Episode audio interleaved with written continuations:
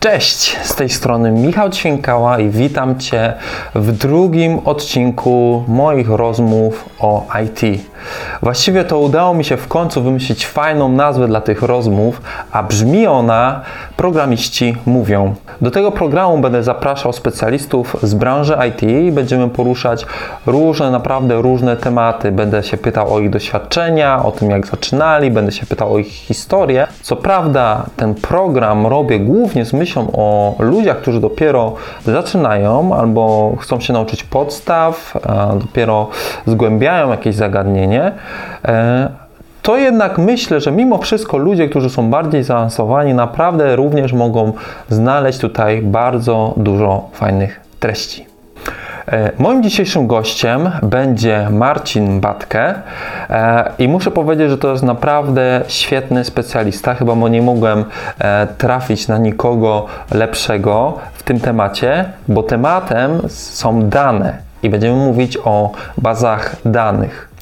E, więc dzisiaj sobie powiemy o tym, czym w ogóle są dane, w jaki sposób je przechowywać, e, jak to robić, żeby to było wydajne, bezpieczne e, i żeby można było to robić w dobry taki sposób według dobrych praktyk. Marcin podzieli się również e, swoim doświadczeniem, swoją historią, e, opowie o tym, jak to jest być e, administratorem baz danych i jak wyglądała trochę jego współpraca z programistami. Tak więc nie przedłużając już dłużej, życzę Ci dobrego odbioru. Dobra, no to cześć Marcin. Bardzo fajnie, że, że razem mamy możliwość teraz pogadać. Teraz jest taki temat e, w tym dzisiejszym odcinku e, o bazach danych. To może najpierw powiedz naszym słuchaczom, kim jesteś, czym się zajmujesz na co dzień. Mhm. No, cześć Michał. W ogóle dziękuję do, za zaproszenie do podcasta. To jest dla mnie nowum i duży komplement, że mnie zaprosiłeś. Taki a... właśnie podcast, nie podcast, bo podcast to bardziej tylko dźwięk, a to jest dźwięk plus wideo, więc ja nie wiem jak to nazwać nawet do końca. To do rozmowy. Dzięki za nie, do rozmowy. Nie mam jeszcze nazwy nawet. Jasna sprawa. Um, Okej, okay, no to w skrócie o mnie. Pracuję jako administrator baz danych od około 20 lat. Wow. Zaczynałem od y, motoru bazy danych, który nazywał się Sybase. W tej chwili jest kupiony przez SAPa i nazywa się SAP ASE. O, proszę. Ostatnie 10 lat spędziłem pracując z Oraclem, a pomiędzy Sybase'em a Oraclem miałem też krótki romans e, z Microsoft SQL Serverem. Mhm. Mm. Interesuję się też bazami darmowymi, czyli Postgresem i MySQLem, ale jeszcze nie pracowałem w nich produkcyjnie, więc ciężko powiedzieć. Niemniej postrzegam Postgres, Postgresa jako wschodzącą gwiazdę, no nie? szczególnie z takim A? Tak. wsparciem od prowajderów chmurowych, którą, który Postgres dostaje. Nie? Kurczę, czyli od samego początku już zajmowałeś się bazą, bazami danych tak przez 20 lat, tak? Mm, no, pracuję dłużej niż 20 lat w branży. No to nie, no to jesteś takim super weteranem. No, mogę opowiedzieć e, jak zaczynałem, bo mhm. ja zaczynałem jako programista w ogóle. O, ale SQL-a czy czego? Nie, programowałem w C i C++. Wow. Jako anegdotę mogę powiedzieć, e, że to było jeszcze w czasach, kiedy sieci nie były takie popularne, no nie? Okay. Ja króliczki Playboya ściągałem jeszcze po modemie i trzeba było całą noc ściągać, żeby zobaczyć 10 obrazków. Tak. Także okay. to były mniej więcej tego typu czasy, ale w pierwszej pracy, gdzie pracowałem jako programista, mhm. poznałem kolegę, który był administratorem systemów operacyjnych. Mhm. On był dla mnie niesamowitym guru, jak on się nas zna na tym wszystkim. W ogóle mhm. zadał mi kiedyś takie bardzo niedyskretne pytanie. Programowałem jakąś aplikację w C na mhm. systemy Unixowe. No i ona nie działała i poszedłem do tego kolegi, mówię, że ona nie działa. Mhm. On mnie pyta, na jakim komputerze? Tak no. patrzę na niego, mówię, no jak na jakim komputerze? No na moim komputerze, na moim PC, nie? Wtedy nie ogarniałem, że w ogóle jestem podłączony do systemu Unixowego i, i programuję zdalnie. Aha, tak. czyli jakiś Linux, tak? Tam był? No, to był HPUX akurat okay. wtedy. Mm. No. Niemniej ten kolega był bardzo fajny, taki bardzo ogarnięty i pogadałem z nim, jak on w ogóle został takim administratorem, bo on mi wtedy mhm. strasznie imponował. Zresztą w dalszym ciągu jesteśmy kumplami. Mhm. E, no i on mówi, że on się uczył, że on czytał książki, się nauczył. Mhm. Mówię, kurczę, jakie to odkrywcze, nie? Można książki czytać się coś nauczyć. Wow. No tak, tak, no więc y, uczyłem się programowania właśnie y, z książek i to też tak y, mieszkałem w Warszawie już, a dziewczynę miałem w Bydgoszczy. Jeździłem mhm. 5 godzin autobusem w jedną, drugą stronę do niej i wtedy mhm. brałem laptopa na kolana, mhm. książkę otwierałem i się uczyłem programowania. No kurczę. Tak. No. Czyli sam, jesteś jakimś samoukiem, tak? No ja skończyłem szkołę, tylko to nie, mm, mhm. nie była wyższa szkoła, tylko policjalna. Mhm. I tam, okay, się, tam okay. się uczyłem programowania. Studia później mhm. skończyłem już w Warszawie. Mhm. O kurczę. A, natomiast programowanie mnie nie wciągnęło, bo jestem perfekcjonistą i cyzelowałem każdą pętlę za długo i te programy po prostu nie działały, ale pętle były śliczne. No właśnie, no to, to co, co się tak wzięło, żeby się przerzucić na bazę danych i być administratorem? To jest bardzo dobre pytanie i tutaj jest duży wkład mojego taty, który kiedyś mhm. powiedział, że mm, on zawsze podpatrywał ludzi, którzy robią rzeczy ciekawsze niż on aktualnie. Mhm. Później się uczył tych rzeczy i szukał podobnej mhm. pracy. No więc ja, jak zobaczyłem tego mojego kolegę, który był administratorem i on robił fajne, ważne rzeczy na HPUX, stwierdziłem, że też chcę być taki, nie? No Chcesz to... mi powiedzieć, że bazy danych są ważniejsze niż programowanie? Tak, tak. Przerzuciłem z programowania na bazy danych. Dokładnie w ten sam sposób wziąłem książkę i się po prostu tego nauczyłem. Mhm. I później postarałem się o stanowisko właśnie, gdzie już y, no, pogłębiałem wiedzę, tak, kompetencje, doświadczenie. A co Cię najbardziej tak w tym pasjonuje właśnie w tych danych? Um, jest y, mnogość problemów do rozwiązania. No jak wszędzie. tak, ja bardzo lubię rozwiązywać problemy. Mhm. Mm. I ta robota taka stricte administracyjna, czyli mhm. instalowanie binarek, patchowanie, robienie mhm. backupów, mhm. monitorowanie, to są takie rutynowe czynności, które oczywiście trzeba wykonywać i trzeba mhm. pilnować tego, żeby bazy danych wydajnie działały i dostarczały odpowiednią te dane, tak, żeby mhm. one były bezpieczne. Natomiast to, co mnie pasjonuje, to są te drobne problemy, które wchodzą po, po release nowej wersji aplikacji. Mhm. Jestem bardzo wdzięczny programistą za każdą nową wersję aplikacji, a, bo dostarcza mi nowych wyzwań. tak, szczególnie jeżeli są jakieś bugi albo coś tam zrobią, nie? Albo jakieś, nie wiem, tak. problemy się robią, jakieś performance'owe. Tak, dokładnie. Tu jakiegoś indeksu brakuje, mm, mhm. tak, tam uprawnień brakuje, tutaj procedura sterowana nie mhm. weszła, tak, mhm. albo jest z jakimiś błędami. Także no, są jakieś kwiatki, które pozwalają mhm. na ciekawszą Właśnie mi, mi, mi, właśnie praca jako taki administrator baz danych y, mega się kojarzy z taką wielką odpowiedzialnością, nie? E, że po prostu wiesz, wszystko co się dzieje na produkcji, to tak naprawdę jesteś mega za to odpowiedzialny, tak? No bo jeżeli programista, nie wiem, jest jakiś regularem, juniorem albo się wdraża, no to są różne jakieś takie code review, gdzieś tam ta odpowiedzialność się rozmywa, są testerzy i tak dalej, i tak dalej. Jak ty jesteś administratorem, no to tak chyba trochę bardziej wiadomo, kto za to odpowiada, nie? Tak, no ta odpowiedzialność jest duża i czasem jestem przytłoczony tą odpowiedzialnością, szczególnie jak mam wykonać komendę drop database. to dwa razy sprawdzam, czy to na pewno nie jest, czy to na pewno jest ten system, na którym ja chcę tę komendę wykonać. Nie? Aha, tak. I warto mieć jednak mimo wszystko backup, bo nawet jeśli to jest ten system i na pewno trzeba tą bazę danych dropnąć, to nie jest wykluczone, że za tydzień, miesiąc albo pół roku przyjdzie ktoś e, z tak zwanego biznesu, mhm. powie, hej, ale tam jednak mieliśmy takie dane, które są dla nas ważne. żeby to odzyskać. Tak, tak. No, coś nie da, żeby na jutro było.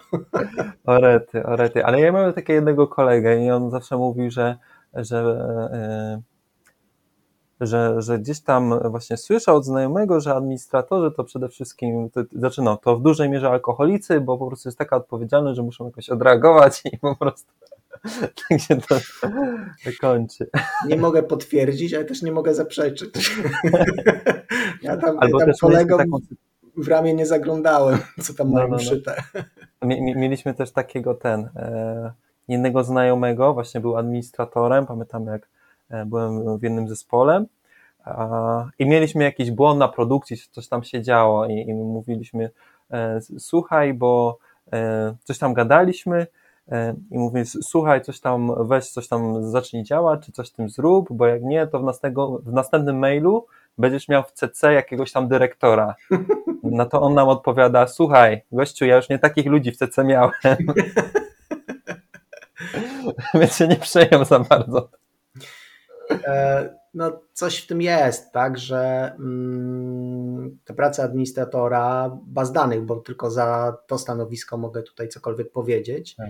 mm, jest taka, że jednak musimy brać na klatę tą odpowiedzialność i mhm. niektóre rzeczy muszą trwać. Jeśli idziemy na skróty, to to zazwyczaj nie jest dobre dla danych. Mhm. I, I faktycznie, że wtedy kto jest na CC albo kto stoi nad głową, jest mhm. drugorzędne, ponieważ firma płaci nam za to, że te dane są, że ich nie stracimy. Mhm. mhm. I faktycznie no, niedostępność bazy danych krytycznej w firmie, na mhm. przykład systemu transakcyjnego banku albo mhm. systemu rozliczeniowego w telekomie, no to są wymierne straty, tak? To po prostu klienci no, tak, nie wykonują operacji, za którą zapłaciliby firmie, tak? To są, to są konkretne pieniądze, które firma traci. Tak, no tak, no bo koniec końców jakby cały ten software, oprogramowanie mhm. jest stworzono po to, by jakieś dane wrzucić do bazy danych w jakiś odpowiedni sposób, odpowiednio przeprocesowane, zwalidowanie, ale koniec końców tą największą wartością jest, że w jakiejś tabeli jest jakiś rekord, że ktoś ma na koncie tyle i tyle pieniędzy, nie? Tak, no tutaj to... pracowałem w najlepszym polskim przedsiębiorstwie. No, była jedna z moich pierwszych prac w Warszawie. Okay. Jest duży telekom, to jest Polkomtel. Mhm. I faktycznie wow. no, na przykład tak e, weźmy sobie klientów telefonicznych prepaidowych. To stan konta klienta, czyli za ile pieniędzy on może wykonać rozmowę telefoniczną, jest w bazie danych mhm. zapisany, no nie? Czyli ta baza danych musi być dostępna online, żeby móc mu zdejmować te pieniądze w miarę trwania e, rozmowy telefonicznej, tak? I móc wyłączyć tak. tą rozmowę telefoniczną tak, tak, w momencie, tak. kiedy saldo dobiegnie do zera. Ale to ciekawe to, co mówisz, bo właśnie miałem jednego takiego znajomego, gościu 50 parę lat miał. On, mhm. Jak on opowiadał, jak on się uczył programowania, to mówi, że jeszcze za komuny w Warszawie pracował mhm. i pracował y, dla jakichś, nie wiem, radzieckich, jakichś sił, ja nie wiem, w jakimś bunkrze w ogóle on, i tam programował. E, takie miał śmieszne różne historie i doświadczenia. I właśnie mówił, że on, on programował w Javie, ale mówił, że on się dziwi w ogóle, po co my wszyscy programujemy w Javie, że w SQL-u wszystko by było dużo lepiej, kiedyś się tak robiło mhm. i widział takie potężne, e, właśnie też mu wspominał o takich te telefonicznych e, silnikach i mówi, że to taki ma gigantyczny performance, że on w ogóle nie widzi potrzeby, żeby w jakimkolwiek innym języku pisać. No, ja, mm, to są w ogóle ciekawe dyskusje, tak? E, no. Szczególnie teraz, gdy mamy internet i globalizację tak daleko posuniętą, tak. że taka aplikacja, nie wiem, jak Facebook, Instagram na przykład, tak, to ma mhm. no, setki milionów, jeśli nie miliardy użytkowników, więc to jest zupełnie inna skala, mhm. nawet niż e, klienci banku sprzed, nie wiem, 20-30 tak, lat, gdzie ich tak. było kilka tysięcy, tak, nawet jak tak, mogli tak. robić operacje online'owe, no to ile ich tam mogli nastukać, nie? To jest zupełnie inna tak. skala teraz i ja zawsze byłem ogromnym fanem trzymania tak zwanej logiki biznesowej w mhm. bazie danych. Właśnie dlatego, mhm. że to stało na solidnym serwerze Unixowym. Mhm. To było y, gwarantowane przez producenta motoru bazy danych. Można było mhm. zmieniać te wersje, można to było przenosić na inny system operacyjny, ale baza danych mhm. zawsze była ta sama. Te SQL działały. Mhm. Ale faktycznie, jeśli mamy, one działały dla 100 klientów, dla 1000, dla 10 mhm. tysięcy klientów, ale jak mamy 100 milionów, no to ten serwer Unixowy już może tego nie uciągnąć, nie? No tak. I może no wtedy faktycznie warto tak pomyśleć, żeby jednak e, być w warstwie wyższej aplikacji, hmm. tak, która się być może lepiej skaluje. Nie? No tak, no gdzieś tam każda odpowiedzialność powinna mieć swoje miejsce w systemie, a nie wszystko gdzieś tam tak. wrzucać do, do, do jednego worka. No, nie ma co się trzymać na sztywno, mhm. E, rzeczy, które do nas nie pasują, no nie? A mhm.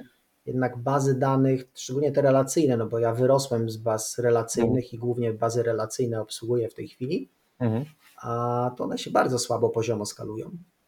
Tak, tak. Znaczy, no generalnie jest duży problem e, ze skalowalnością, nie? Tam e, wie, wiem, że są jakieś opcje, że, że można robić tak zwane shardowanie, tak? Czyli, czyli dzielenie tej bazy danych na kilka części mhm. i mamy kilka, część pierwszą, drugą, trzecią i czwartą, ale straszny jest potem problem, e, w której części są te konkretne dane, tak? Bo mhm. całą jedną bazę podzieliliśmy na cztery różne instancje, cztery osobne serwery, tak. I czy na jednym serwerze, w którym szukamy jednej danej, czy w tym samym serwerze są inne dane, które się odnoszą do tego, nie?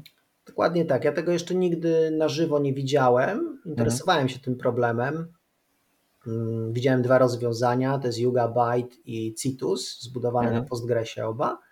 Mhm. Że one faktycznie pozwalają się skalować poziomo i to do, nie, do tysięcy nodów nawet. Mhm. Ale nigdy nie widziałem takiego zastosowania rzeczywistego. Nie? To, to -hmm. tylko mhm. teoria.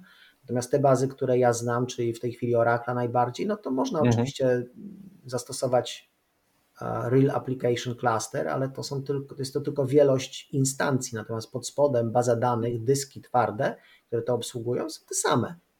Więc mhm. one mają pewną, pewien limit tak, tego, co są w stanie podać i przyjąć.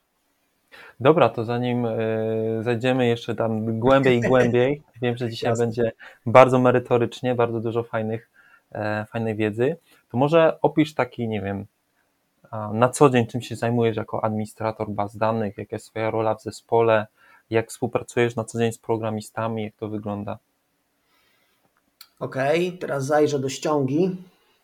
Nie, bo pytanie właśnie bardziej, czy, czy, czy większość czasu ty monitorujesz, czy sprawdzasz po prostu, ile tam mhm. tych klientów po prostu korzysta z tej aplikacji, e, a może nie wiem, e, właśnie jedno, jednocześnie monitorujesz kilka aplikacji, jak jest jakiś alert gdzieś tam w systemie, jakiś mhm. monitoring ci wyskoczy, że aha, mamy problemy, to wtedy zaczynasz działać? Jak to wygląda? Jasne. Hmm z perspektywy czasu mm, postrzegam pracę administratora jako czynności dość rutynowe. Mhm. Czyli skoro jesteśmy odpowiedzialni za dane, w sensie te dane muszą być e, aktualne, dostępne i mają być spójne, Mhm. W związku z tym mamy systemy monitorujące, które te anomalie wykrywają, tak? No i mhm. reagujemy odpowiednio. Jeśli jest jakiś spadek wydajności, no to zastanawiamy się dlaczego, czy przybyło danych, czy jest nowa wersja aplikacji, czy silnik bazy danych zrobił nam psikusa i zmienił ni stąd, ni zowąd plan wykonania, tak? No i mhm. wtedy reagujemy tak, żeby tą wydajność przywrócić. Mhm. Mm, skoro mamy pilnować danych, tak, jesteśmy odpowiedzialni za dane, w związku z tym musimy monitorować też systemy backupowe. Zazwyczaj, zazwyczaj jest tak, to tak. centralny system backupowy, na który idą backupy. No to patrzymy, czy te backupy się udały, czy się nie udały.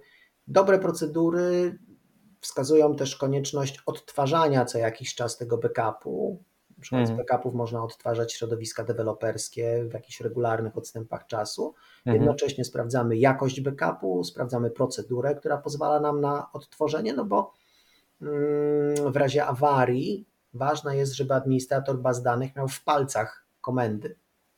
No nie? Od, hmm, odtwarzania, czyli szybkość, tak? Reakcji danych. Tak, tak, no bo to są prawdziwe pieniądze, które firma traci za postój tak, istotnej bazy danych, produkcyjnej wow. bazy danych. No nie?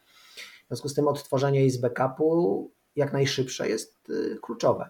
Mhm. Dodatkowo pilnujemy też bezpieczeństwa mm, samej, samej instancji, samej bazy danych. Mhm. Czyli oprócz tego, że jesteśmy odpowiedzialni za konta, za dostępy do bazy danych, to jesteśmy też odpowiedzialni za bugi. Żeby tych bugów unikać, no, bugi w oprogramowaniu motoru bazy danych, tak? Motor bazy danych to kawałek aha. software'u. No, bo, każdy... bo, bo jedną rzeczą jest to, że, że programiści hmm? mogą zrobić jakiegoś baga i potem to trzeba odkręcać wszystko, hmm. nie wiem, czy, czy usuwać, czy, czy przerabiać, czy jakiekolwiek, hmm. a dwa, że sama baza danych w sobie, tak? Tak jak mówisz, może mieć no, jakiegoś baga. Spisana przez tych samych programistów, nie? no ale jakie mogą być? Bo, bo ja by nigdy się nie spotkałem z bugiem w bazie danych. Jak, jakie mogą być? Są, są, że dla nietypowych danych baza danych zadziała nietypowo. Tak spodziewamy się, że nie wiem, w najprostszy sposób, mhm. że wstawi rekord, a go nie wstawi, tak? Albo że chcemy usunąć, baza nie usunie, czy nie zrobi tego, albo nie zadziała w taki sposób, albo da nieoptymalny plan wykonania. No to, to, to, to, to tak, to się tak?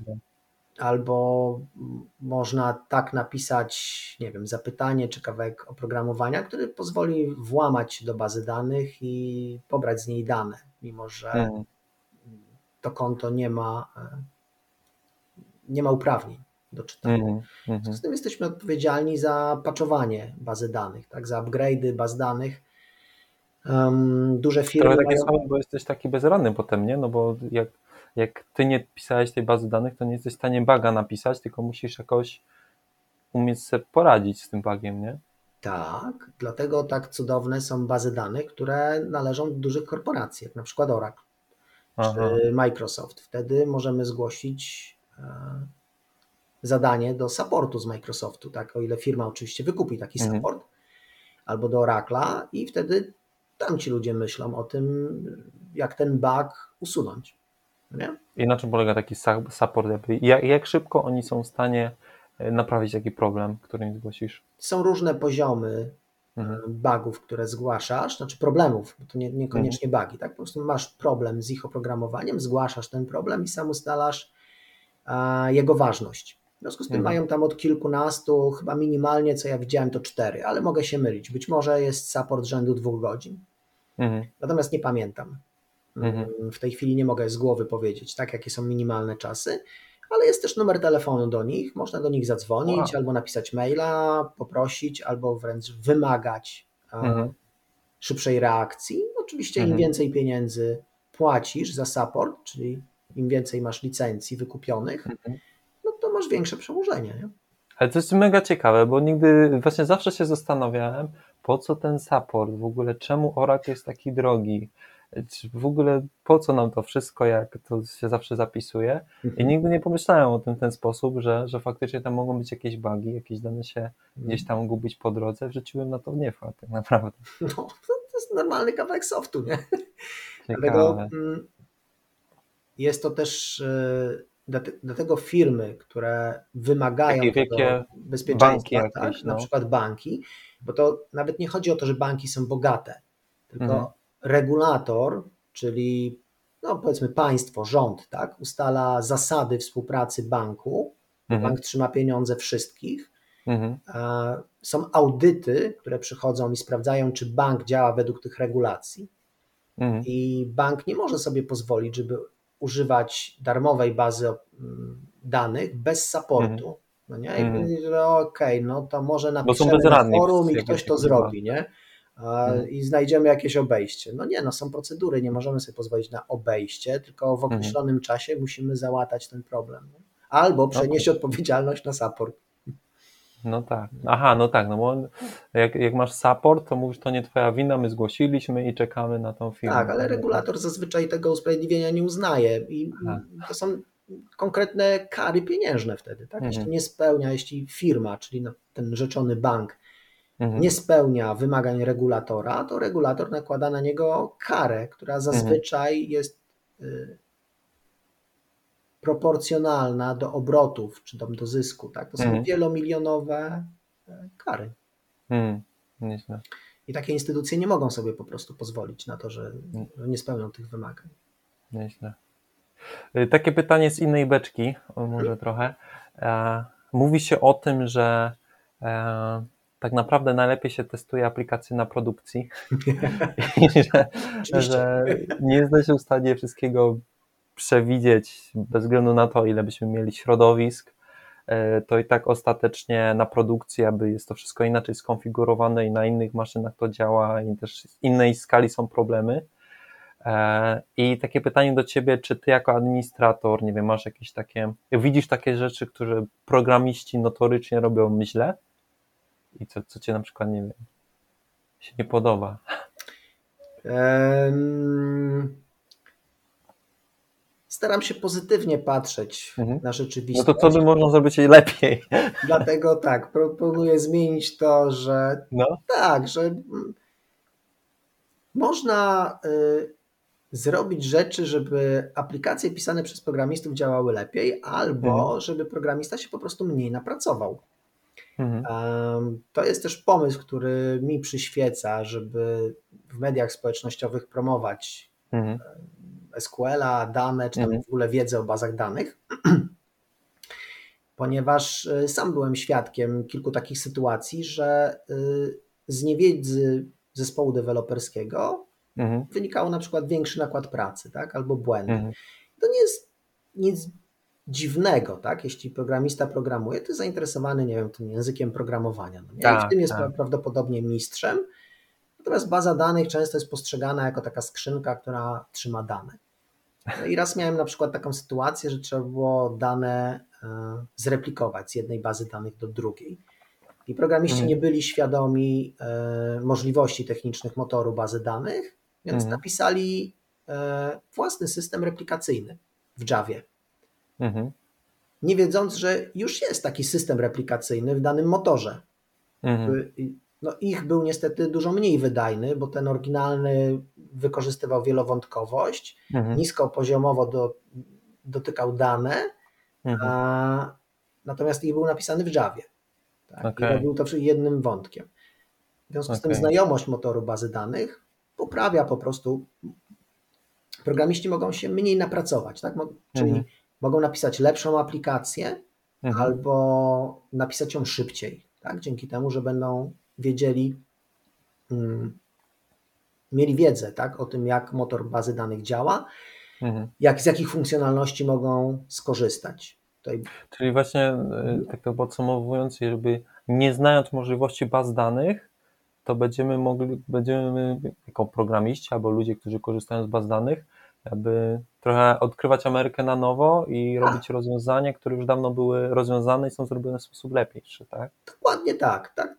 Nie ma sensu, tak, wyważać mhm. otwartych drzwi. Zresztą mhm. jako y, dawny czy tam wannabe programista, tak, ja, mhm. to czasem y, śledzę jakieś dyskusje na Stack Overflow, czy tam na mhm. forach programistycznych i, i dostrzegam te memy, że mhm. no teraz programowanie polega na kopiowaniu ze Stack Overflow. Nie? A to się nazywa e, Stack Overflow Driven Development. No, no właśnie, nie?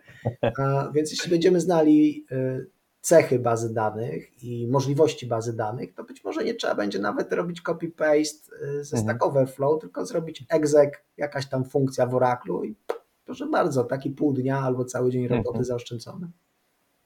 No właśnie. Czyli dużo, dużo rozmawiamy o tych bazach danych, a czy mhm. jesteśmy w jakiś sposób, nie wiem, jakbyś w najprostszy sposób opisał komuś, kto jest zupełnie zielony, czym jest baza danych? Um, ja rozbuduję trochę to pytanie, czy tam odpowiedź na to pytanie.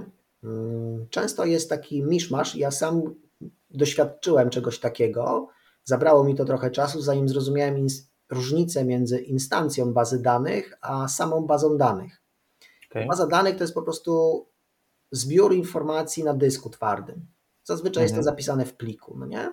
Mhm. To, to, jest baza danych, tak? Nawet mhm. y, arkusz Excela jest bazą danych. Natomiast y, instancja no to jest cała ta nadbudówka, która pozwala na wydajne, wydajną obróbkę tych danych.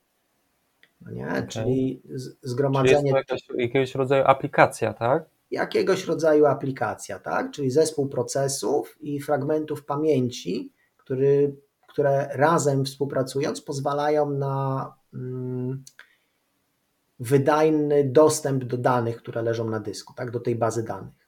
Mm -hmm. No chyba to tak, no w skrócie, no bo co, no, na, największe takie odpowiedzialności to jest raz, że przechowywanie, mm -hmm. tak, tych danych w sposób trwały, żeby one były, tak. potem zapisywanie tak, tych danych mhm. do bazy, e, sposób też jak, naj, jak najbardziej optymalny. Prawdopodobnie chcemy szybko zapisywać, chcemy też szybko wczytywać tak. te dane. Jeszcze nie wiem, co by tutaj jeszcze można było dodać. Takie ja bym dodał indeksowanie, nie? bo dostęp do mhm. danych jest wydajny wtedy, kiedy używamy indeksu. Mhm. No, nie ma sensu tak czytać terabajtów danych, które mamy zgromadzone, tak? które tworzą naszą bazę danych de facto. No właśnie, a jakbyś mógł od razu też wytłumaczyć, czym jest taki indeks w bazie danych? Indeks bazy danych jest strukturą, która tak naprawdę powiela informacje, które mamy w bazie danych, tyle że nie powiela ich wszystkich, tylko pewien wycinek. Mhm. Czyli na przykład, jeśli y, mamy bazę danych o ludziach i wyszukujemy ich po imieniu i nazwisku, no to w indeksie jest imię i nazwisko plus odnośnik do rekordów, tak? czyli mhm. wskaźnik. Tak? Z programistycznego punktu widzenia chyba mogę się tak posłużyć, przynajmniej w C pamiętam, że były wskaźniki, nie wiem jak tak, teraz tak. w tych modnych językach. A, no nie ma. Tak, no i tak samo można indeksować wiele pól, na przykład ci, ta baza danych z ludźmi można poindeksować, nie wiem, po PESEL-u na przykład, tak? Jeśli mhm. korzystamy z pola, które jest unikalne dla wszystkich, taki PESEL na przykład, no to ten mhm. indeks jest mniejszy, wydajniejszy, tak? Jeśli korzystamy z pola, które jest, yy, zawiera nieco więcej takich samych rekordów, czyli na przykład byśmy mieli indeks tylko po imieniu, no to mhm. wtedy trzeba skanować większe trochę porcje tego indeksu, żeby dostać się do odpowiednich e, informacji, tak, czy do danych. Mhm. No ale podsumowując krótko, to jest po prostu wskaźnik do konkretnego rekordu. Mhm. No ja słyszałem właśnie takie tłumaczenie odnośnie indeksów, że indeks jest jak, jest jak taka książka telefoniczna, nie?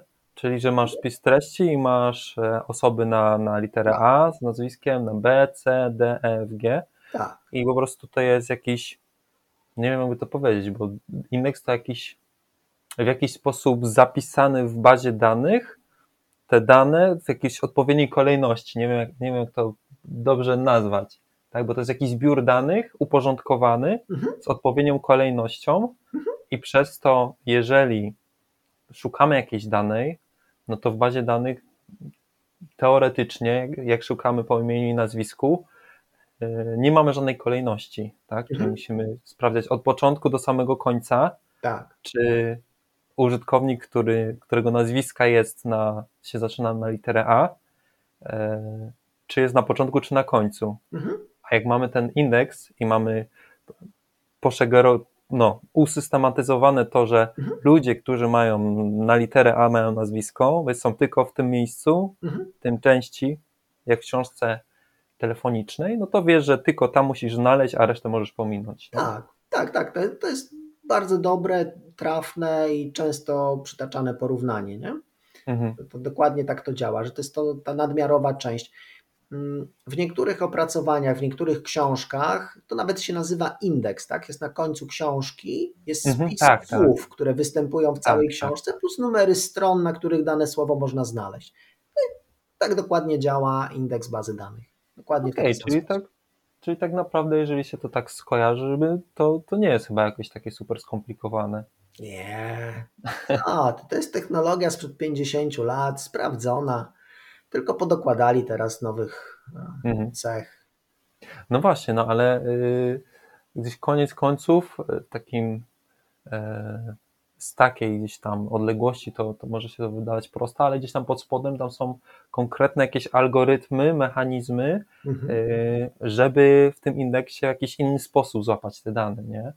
Tak. Jakby tu, tu już pod spodem są jakieś algorytmy, że może taką strategią spróbować pobrać te dane, może jakąś inną, nie? I to już. No, to jest właśnie mm, według mnie coś, co według mnie, tak? No, mhm. Ja nie jestem programistą, nie postrzegam siebie mhm. jako programistę, mimo że tam zaczynałem kiedyś, a, mhm. ale wydaje mi się, że to jest coś, co nastręcza najwięcej problemu mhm. komuś, kto programuje w języku programowania. Mhm. Czyli mm, wydaje mi się, że język programowania bazuje na przykład na pętli i na obróbce jedne, jednej danej naraz nie? dla której wykonujemy jakąś procedurę, czy, mhm. czy cokolwiek, tak? czy coś z nią robimy. Mhm. Natomiast bazy danych, e, a i masz w języku programowania masz też duży wpływ na kompilator, na to, jak ten program zostanie wykonany. Mhm. Natomiast w bazach danych to jest zupełnie inna filozofia. Nie pracujemy na pojedynczych rekordach, tylko na zbiorach. Mhm. Mm, tak.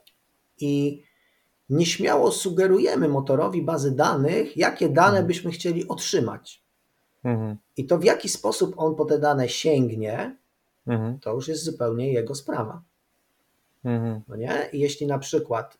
Yy, Czyli ma tutaj mamy... dużą autonomię, tak? Ten silnik Tak, tak, tak. Stąd są problemy wydajnościowe, właśnie, stąd są potrzebne statystyki, żeby motor bazy danych wiedział, gdzie jakie dane ma. Mhm. Wiedział, jak do nich sięgnąć. Tak? Czyli on musi być świadomy, że ma indeks mhm. a, i na jakim polu jest założony. I teraz, jeśli chcemy mhm. sięgnąć da, te dane, ale po polu, które nie jest poindeksowane, no to zabierze nam Oj. to więcej czasu. Nie? Oj.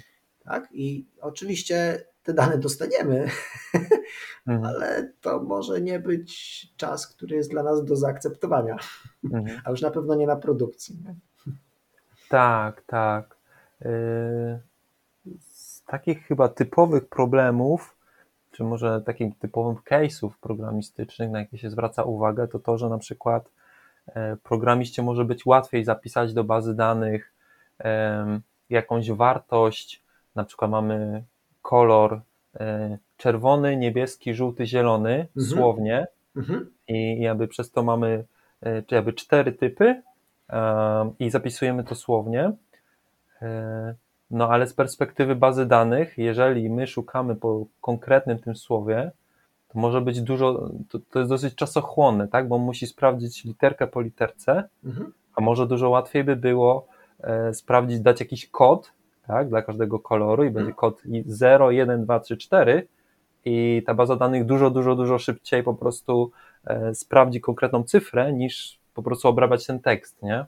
Może też tak być. Oczywiście, że tak. No to zawsze mm, mm, trzeba to rozważyć, mhm. y, co jest dla nas bardziej opłacalne, no nie? Czy mhm. czytelność danych.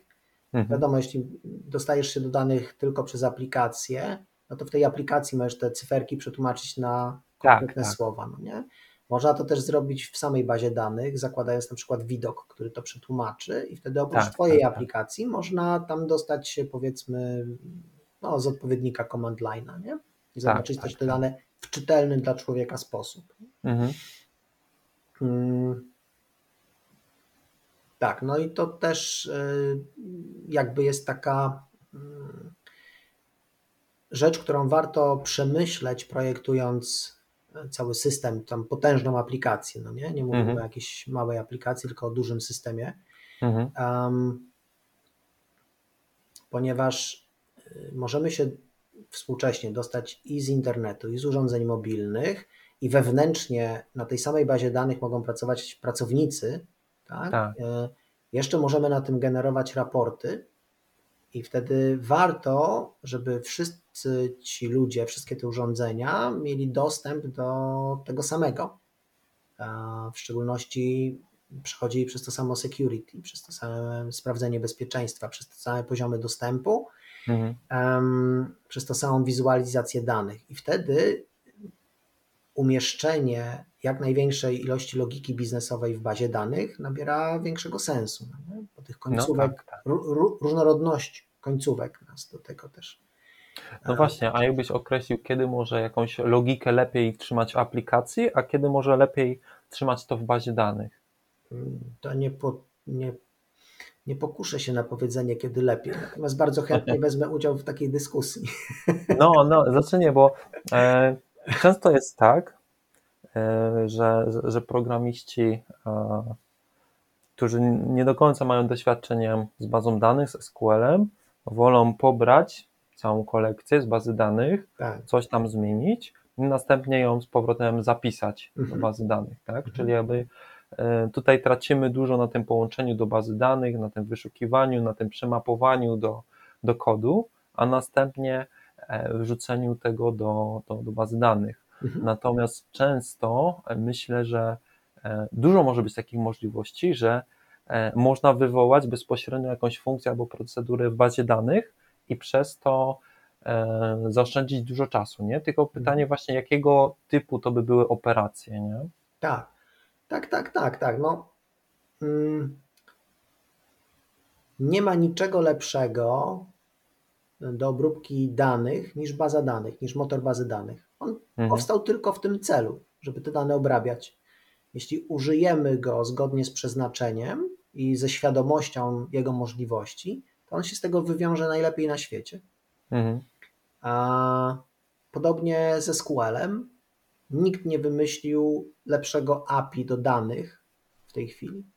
SQL jest poważnie? najlepszy, tak. Nie można inaczej się dostać do danych. Nie ma prościej, łatwiej. Nawet bazy danych, które mienią się na SQL, w dalszym No. ciągu używają języka, który jest do niego podobny. No tak, A- no, są, są tam te zapytania. No.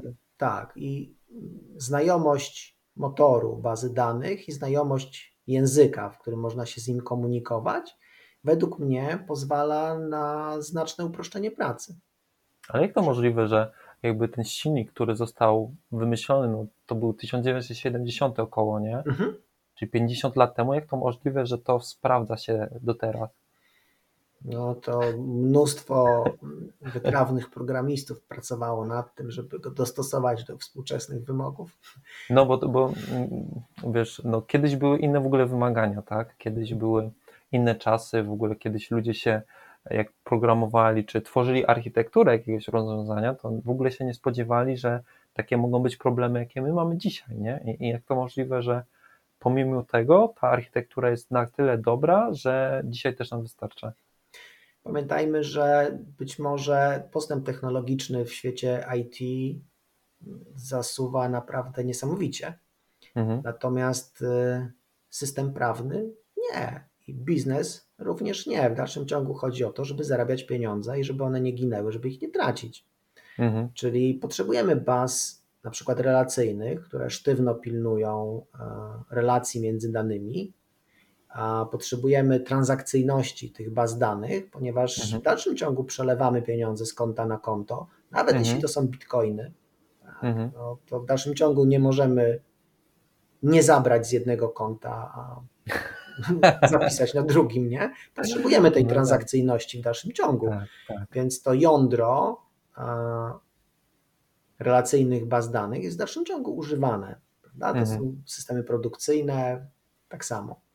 Czyli z Tak, perspektywy biznesowej to jakby cały czas y, są tego samego problemu. Cały czas to samo, tak? Ja, Tego ja, samego rodzaju problemy, tylko na inną skalę, tak? Dokładnie, tak. Moim zdaniem jest to Mhm. tylko różnica w skali. Oczywiście sklep internetowy to jest normalne, że fajnie jest opisać produkt y, dokumentem JSON-a, tak? Mhm. Bo wiadomo, że różne produkty mają różne cechy, Mhm. ale każdy ma cenę. Mhm. na przykład, nie? I Mhm. tworzenie koszyka i sprzedaż klientowi tych produktów e, no raczej będzie transakcją, Mhm. no nie? No tak. No. To może e, się zastanawiam się od czego. To może powiedzmy sobie trochę o tych transakcjach bardziej, bo domyślam się, że być może nas ktoś ogląda i może do końca nie wiedzieć, czym jest transakcja. E, Może byś to mógł jakoś opisać? Ha, jest to dobre pytanie. nie wiem, nie jestem przygotowany, żeby to opisać w jakiś e, sensowny sposób, prosty. Um, przychodzi mi do głowy klasyczny przykład z dwoma kontami, prawda, że pieniądze z jednego Mhm. muszą zniknąć, na drugim się zapisać i nie można zostać w rozkroku, czyli nie mogą nie pojawić się na żadnym koncie i tak samo nie mogą pojawić się dwa razy na, tym, na różnych kontach, no nie? No tak. Czyli transakcja polega na tym, że trzeba te pieniądze z jednego zdjąć, na drugim zapisać i albo oba te kroki zostaną spełnione, albo żaden. Czyli albo jest deal, albo nie ma deala i Albo koniec. tak, albo deal, albo nie ma dealu, prawda?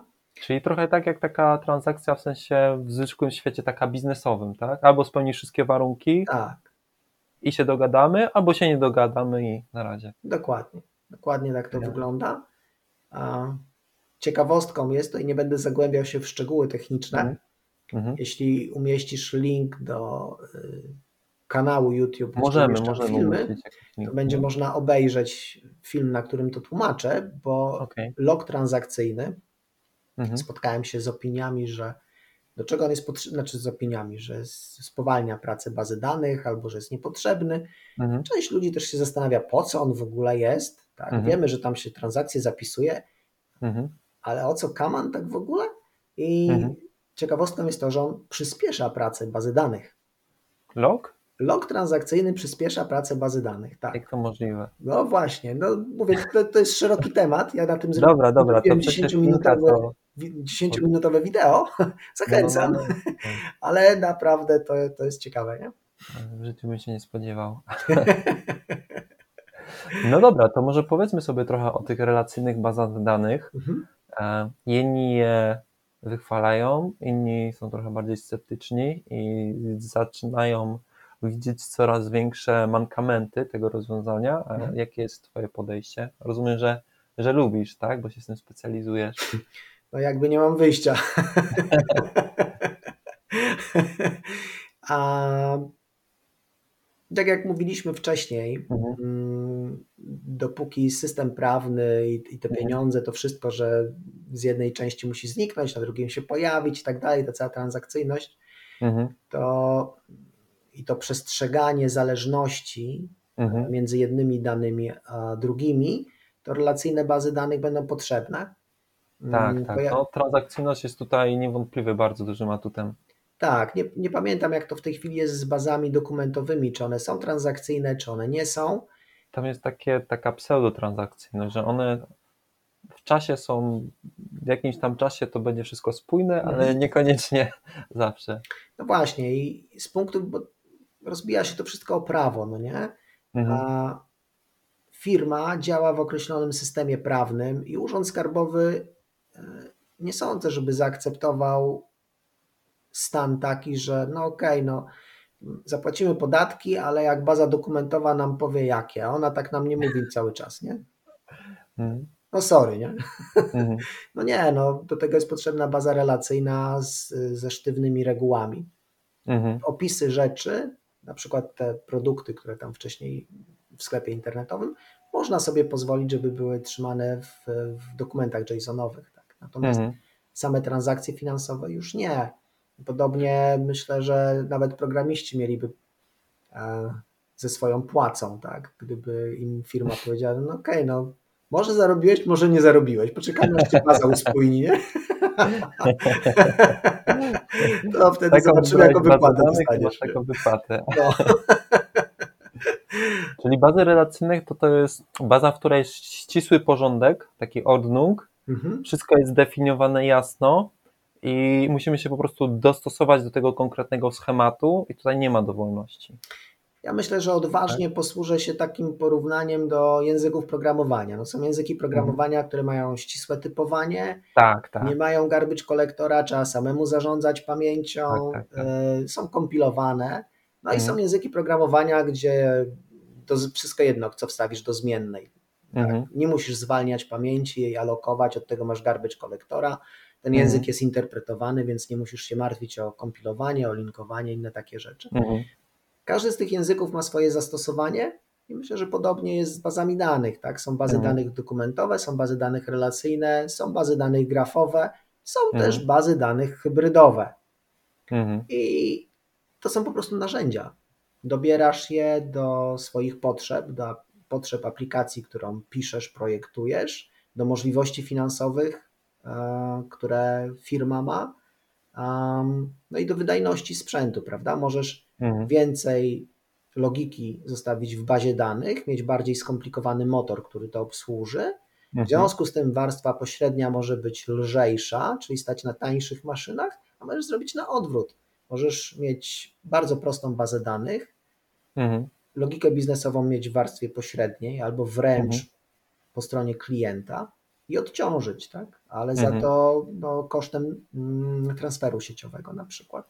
No właśnie, właśnie no dokładnie tak jak powiedziałeś, nie? że jakby to jest po prostu narzędzie, Mhm. i jakby to od nas zależy, jak wykorzystamy to narzędzie. Tak. nie? Tak, tak. A Tego warto wiedzieć. relacyjna jest o tyle fajna, że jest przejrzysta, jasna i, i daje ci konkretnie, możesz sobie scharakteryzować system.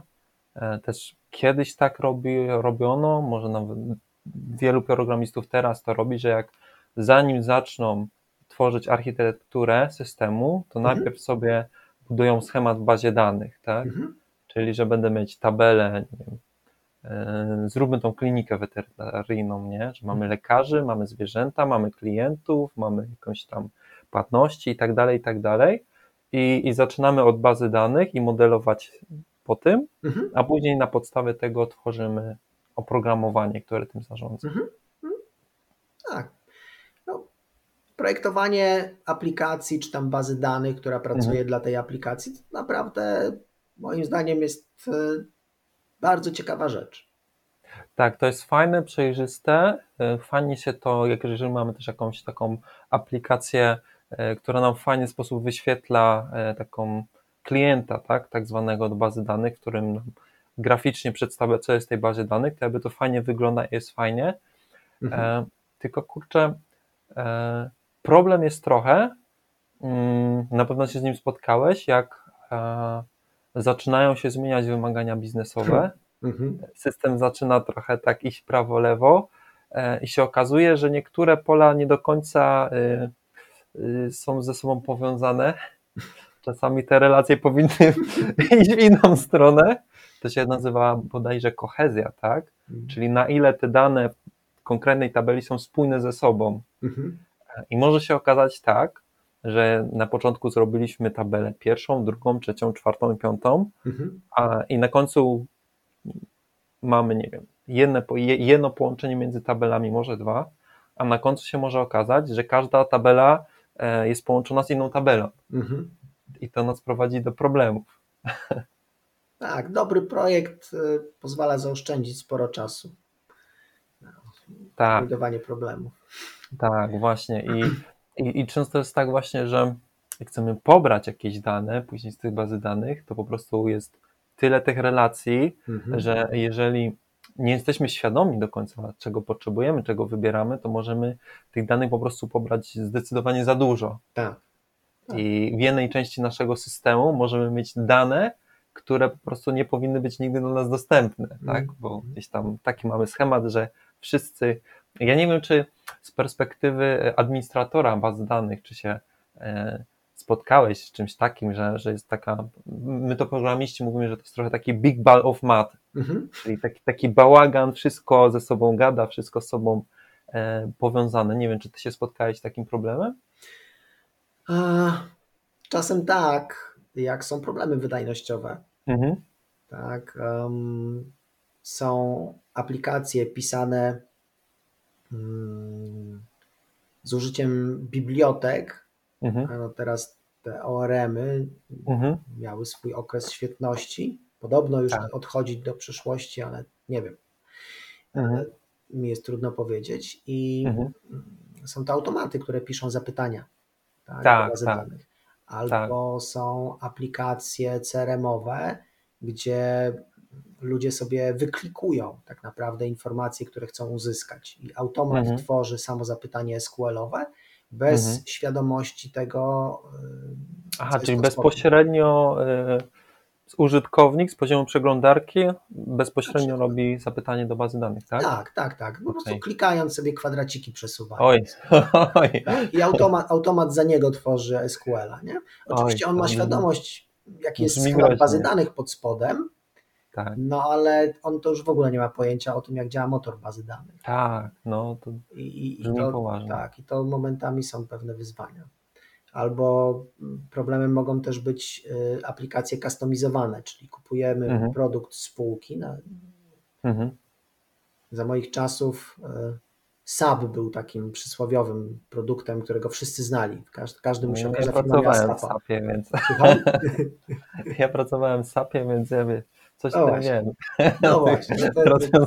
No masz takiego SAPa, który no. kupuje no. jakaś firma ale tam jakiś moduł czy kilka modułów tego SAP-a trzeba dostosować do konkretnych wymagań danego, danego klienta. Tak, tak. Ten core SAP-a działa rewelacyjnie, bez przetestowany mhm. przez ostatnie 20 lat, przez milion mhm. firm, tak? Ale mhm. akurat te poprawki są mhm. robione na szybko mhm. i tanio. żeby mhm. dopiąć budżet, tak? I, i deadline projektu. No. No i, i tak dostajesz rewelacyjnie działającego SAP-a plus mhm. kilka dodatków, które działają od tak sobie, nie? I teraz poprawienie. Tak, czyli w sumie to samo, co wcześniej powiedzieliśmy. Zamiast korzystać z gotowych rozwiązań, ktoś w nieodpowiedni sposób używa tych narzędzi, tak? No. Ale właśnie w bazie danych to jest jakby większy problem, bo kod zawsze można zmienić, ale jak już masz jakieś dane tak, mhm. w bazie, to już musisz z tym żyć, tak?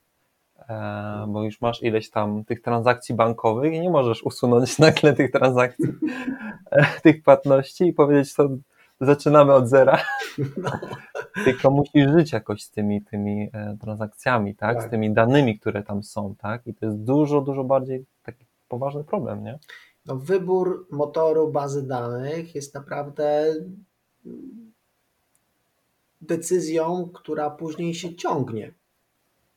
Nie jest, nie jest łatwo hmm. zmienić motor bazy danych. Ale to jest właśnie do, dobry temat, bo powiedz mi, ja jako programista, to zazwyczaj jak przychodzę do nowego projektu, tak mi się wstyd trochę przyznać, ale zazwyczaj to było tak, że mi bez różnicy było, czy, czy mamy Oracle'a, czy Postgresa, czy MySQL'a, czy MS SQL'a i w zasadzie to mi to było wszystko jedno. Mm. No a pytanie właśnie, jakie są te, te różnice pomiędzy tymi silnikami, pomiędzy tymi bazami danych i na co powinniśmy zwrócić uwagę?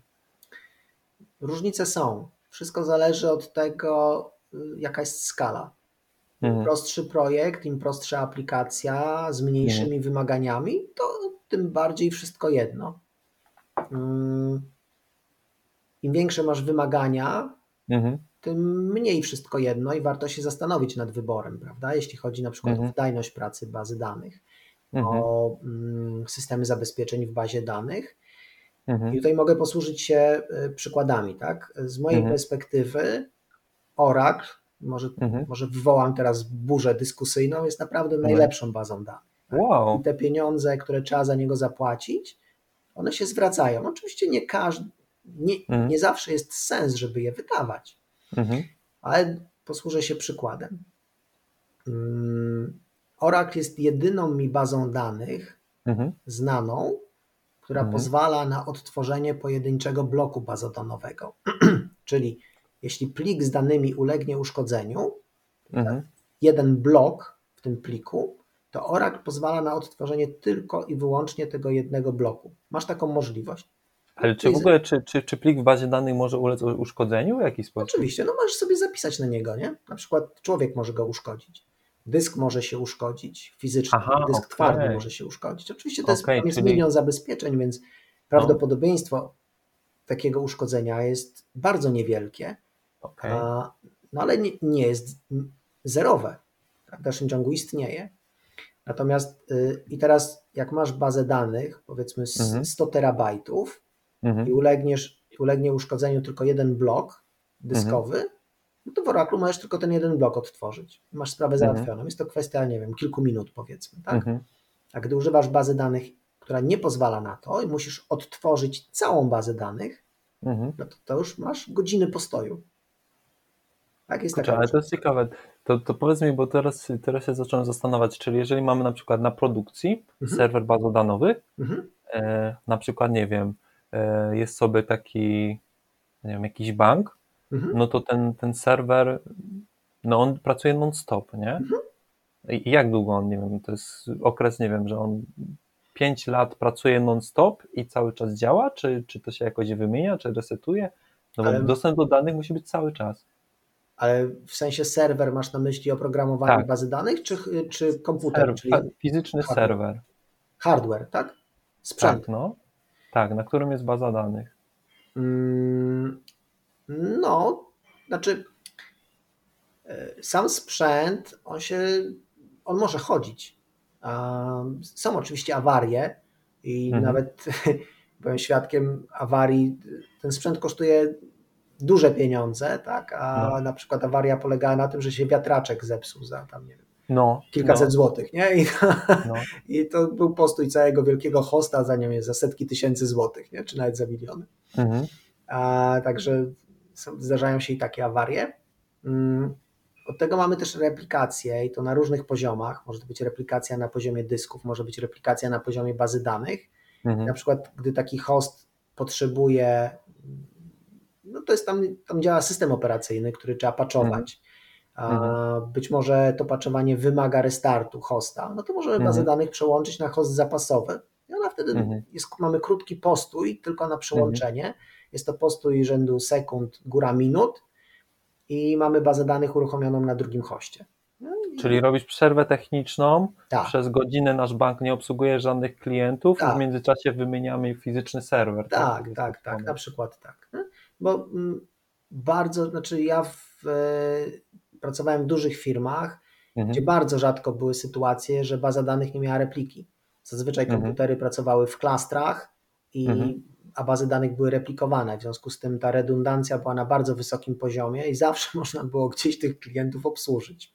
Mhm. No tak, ale no właśnie tak jak wspomniałeś, aplikację możesz sobie sklastrować, mhm. a baza danych jest jedna, nie? I to jest ten single point of failure. Tak, tak, tak. No, można się ratować replikacją bazy mhm. danych, albo w przypadku Oracle'a może to być ten Real Application Cluster.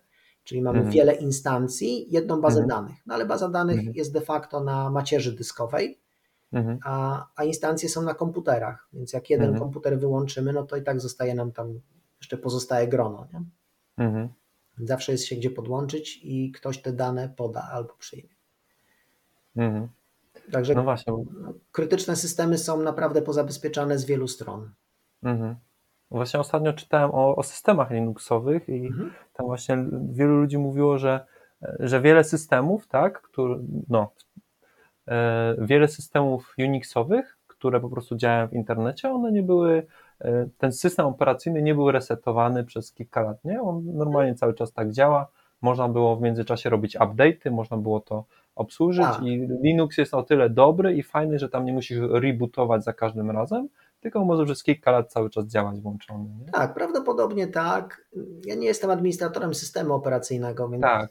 No ale podejrzewam, że w przypadku bazy danych to też nie możesz tak od po prostu zresetować komputer z bazą danych, nie? Serwer. No, możesz, tylko musisz się liczyć z konsekwencjami. No, bo jakby co innego, tak, jeżeli mamy system, który jest w Polsce, czy jakiś bank polski mhm. i wszyscy klienci są z Polski, a co innego, jeżeli masz system, z którego korzystają wszyscy ludzie na świecie, tak? No, oczywiście. No bo my możemy sobie w Polsce to puścić w nocy, to jest ok, mhm. ale jeżeli ktoś w Australii chce skorzystać i dla niego to jest, tak. nie wiem, 15 i on chce skorzystać, a jest, nie wiem, Black Friday tak. czy coś, tak. no to nie możesz tego w nocy zrobić w Polsce, bo u kogoś jest środek dnia. Oczywiście. A globalizacja ma plusy dodatnie i plusy ujemne. No właśnie. Tak. Dobrze, e, Marcin, już dochodzimy, już godzina nam minęła, bardzo fajnie mi się z Tobą roz, roz, rozmawiało. E, nawet, nawet, nawet więcej miałem przygotowanych tych pytań, ale no nie będziemy w stanie niestety tego wszystkiego e, przegadać. Myślę, że być może czeka nas w przyszłości jeszcze jakieś spotkanie, to sobie umówimy więcej. Z przyjemnością. E, powiedz mi, czy na koniec masz właśnie jakieś takie rady dla ludzi, które, którzy dopiero wchodzą do branży IT, którzy chcą zacząć albo nie wiem, programistą, a może administratorem, albo kimkolwiek innym, jakieś rady takie na start? Tak. sięgnę do notatek.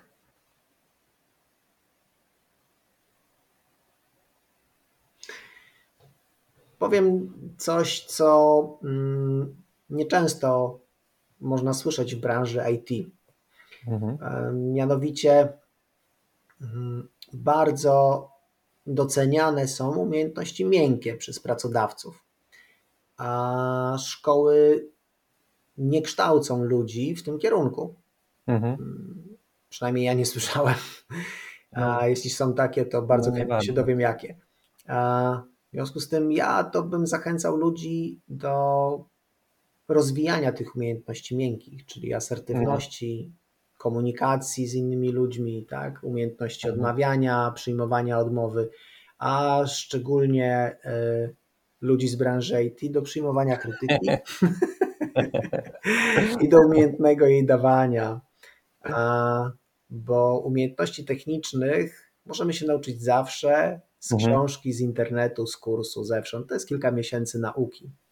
mhm. plus do tego trochę praktyki i jesteśmy specjalistą. Natomiast te mhm. umiejętności mhm. miękkie to pozwalają nam na pracę w grupie, mhm. pozwalają nam na życie w społeczeństwie i to jest naprawdę nie do przecenienia. Mhm. No właśnie, y, jak rozmawiam z tobą, tak widzę, że jesteś niesamowicie sympatyczną osobą. Dziękuję. Na pewno, na pewno masz dobre te umiejętności miękkie. No, to, jest, to są podwaliny mojej kariery.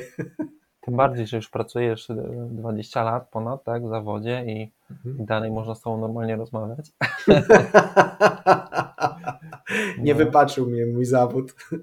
No, no, nie, no bo czasami jest tak, że to, to się nazywa klątwa wiedzy, nie? Że jesteś tak dużo wiesz, że kurczę, ciężko ci się przestawić do takiego normalnego świata, nie? I się przejmować jakimiś rzeczami, nie wiem, że jakimiś takimi zwykłymi. No właśnie tak sobie wymyśliłem mm, taki pomysł na nie wiem, czy zmianę kariery, czy na kontynuację, ale trochę pod mhm. innym kątem, mhm. żeby w sposób przyjazny przekazywać tą wiedzę o bazach danych. Mhm. Aż często jest to postrzegane jako czarna magia. A, tak, tak. tak, a tak naprawdę to nie są aż takie skomplikowane rzeczy. Po prostu trzeba zmienić trochę myślenie z pojedynczych bitów, bajtów, czy tam pojedynczej danej na, na mhm. zbiory, tak? Mieć trochę mhm. w głowie, że to y, o tej transakcyjności, o współbieżności trzeba pamiętać, że nie robimy jednej pętli, tylko baza danych zazwyczaj działa na serwerze mhm. z wieloma rdzeniami. Można je mhm. wykorzystać. Tak? Jeśli mamy zestaw danych, na których y, nasza aplikacja pracuje, to nie musimy tego robić jednowątkowo. Możemy sobie mhm. puścić 10 selektów, które to robią mhm. zrobią to nam trochę szybciej. Tego typu rzeczy. Nie?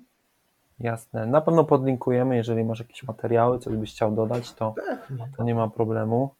E, no to dzięki Ci bardzo za, za ten wywiad. Bardzo, bardzo mi było miło, bardzo było fajnie. Tak jak powiedziałem, było miło. Dzięki Michał za zaproszenie. Mi również było bardzo miło rozmawiać z kimś takim mhm. mieć świadomość, że są ludzie, którzy mogą być zainteresowani w ogóle takimi tematami. Dziękuję pewnie. bardzo. Pewnie, pewnie. Dobra, to cześć. Pomyślności. Uf, to już jest koniec. Naprawdę dzięki Marcin za to, że znalazłeś chwilkę i zdecydowałeś się e, tutaj trochę podzielić swoją wiedzą i doświadczeniem. W tym filmiku, gdzieś tam pod spodem, postaram się podlinkować te wszystkie materiały, o których Marcin wspominał, e, a także linki do jego social mediów i tak dalej. E, a ja z mojej strony zapraszam Cię również na mojego Facebooka, na mojego Instagrama, e, gdziekolwiek mnie teraz oglądasz, wiedz, że coś takiego mam. E, jeżeli masz jakieś sugestie odnośnie tego kanału, jeżeli chciałbyś cokolwiek dodać, a może masz fajny temat do poruszenia, a być może masz jakiegoś fajnego specjalistę, który mógłbyś się czymś podzielić, to koniecznie daj mi znać, bardzo chętnie o tym usłyszę. Możesz napisać do mnie wiadomości prywatnej, możesz napisać komentarz. No i jeżeli to oglądasz i dotrwałeś do samego końca, bardzo Cię też proszę o pozytywną opinię na YouTubie, o łapkę w górę, bo jest to dla mnie ważne. Chciałbym też mieć jakiś feedback od Was. To tyle, dzięki i do zobaczenia.